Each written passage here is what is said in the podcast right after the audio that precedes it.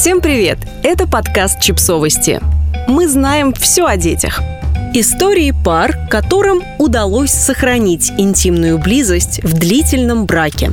Секс в браке бывает разный – чувственный и долгий, быстрый и по расписанию. Секс может пропадать, а потом возвращаться в новом сезоне. С новыми ролями и декорациями мы поговорили с женщинами, которые длительное время живут с партнерами и прошли через разные трудности, сумев сохранить физическую близость в своем браке. Мы озвучили их монологи. Все имена по просьбе героинь изменены.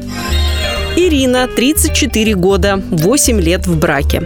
Я захотела мужа по-настоящему только спустя почти 8 лет брака. Замуж я выходила головой, страсти с моей стороны не было, был хороший мужчина, мой старый друг, надежный, ответственный, работящий, рукастый. Мы сразу договорились, что отношения будут серьезные. Я очень хотела ребенка, но мне тогда ставили бесплодие, о чем я сразу сказала мужу. На тот момент он еще им не был. Мы решили не откладывать попытки зачатия, и через полгода с начала наших отношений я забеременела. Мы сыграли шикарную свадьбу, родилась дочка.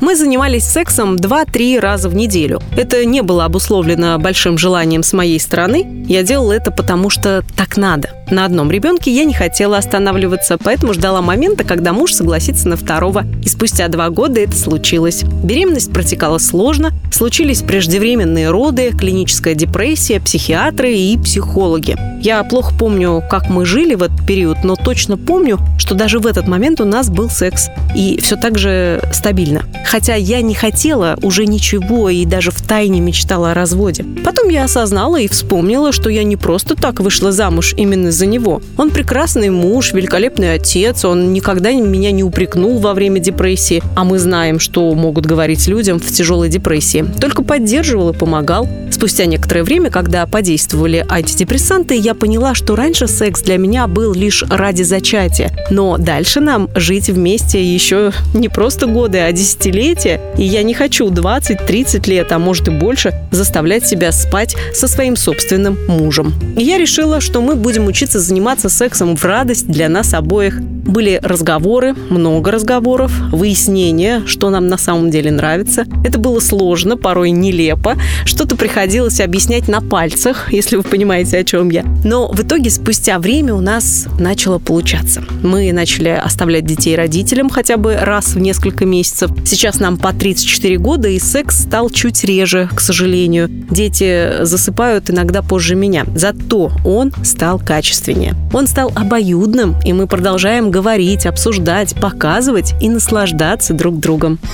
Анна, 14 лет вместе. Мы с супругом вместе уже 14 лет. За это время мы пережили отношения на расстоянии, мою многолетнюю болячку, которая долго не поддавалась терапии и существенно отравляла все сферы жизни, включая сексуальную, беременность и рождение ребенка. В беременность мне было не рекомендовано заниматься сексом, а большой живот не нравился мужу, поэтому этот период был для нас практически самым длинным периодом воздержания. Почти 9 месяцев, за которые сексуальные контакты случились раз 5 и еще 4 месяца после родов. И несмотря на то, что наша сексуальная жизнь переживала вполне драматические падения за годы отношений, она до сих пор при нас.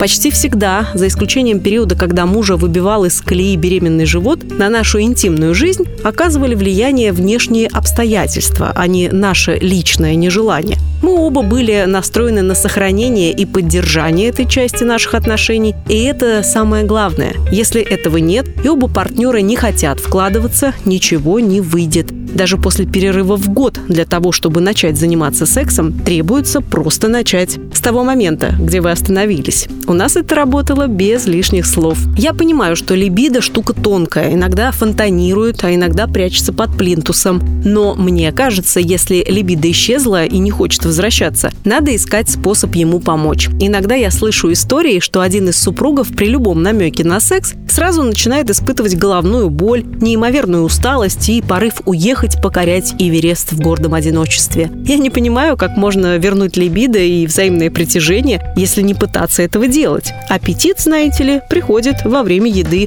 Существует такая вещь, как прелюдия, чтобы помочь партнеру настроиться. Если всегда отказывать в первую же секунду, вряд ли что-то когда-то наладится. Кому-то, возможно, даже пригодится помощь специалиста, чтобы все наладить. Но уж точно ничего не наладится, если просто бежать от этой темы. Продолжение подкаста можно прочесть на сайте «Нет, это нормально» по ссылке в описании. Подписывайтесь на подкаст, ставьте лайки и оставляйте комментарии. Ссылки на источники в описании к подкасту. До встречи!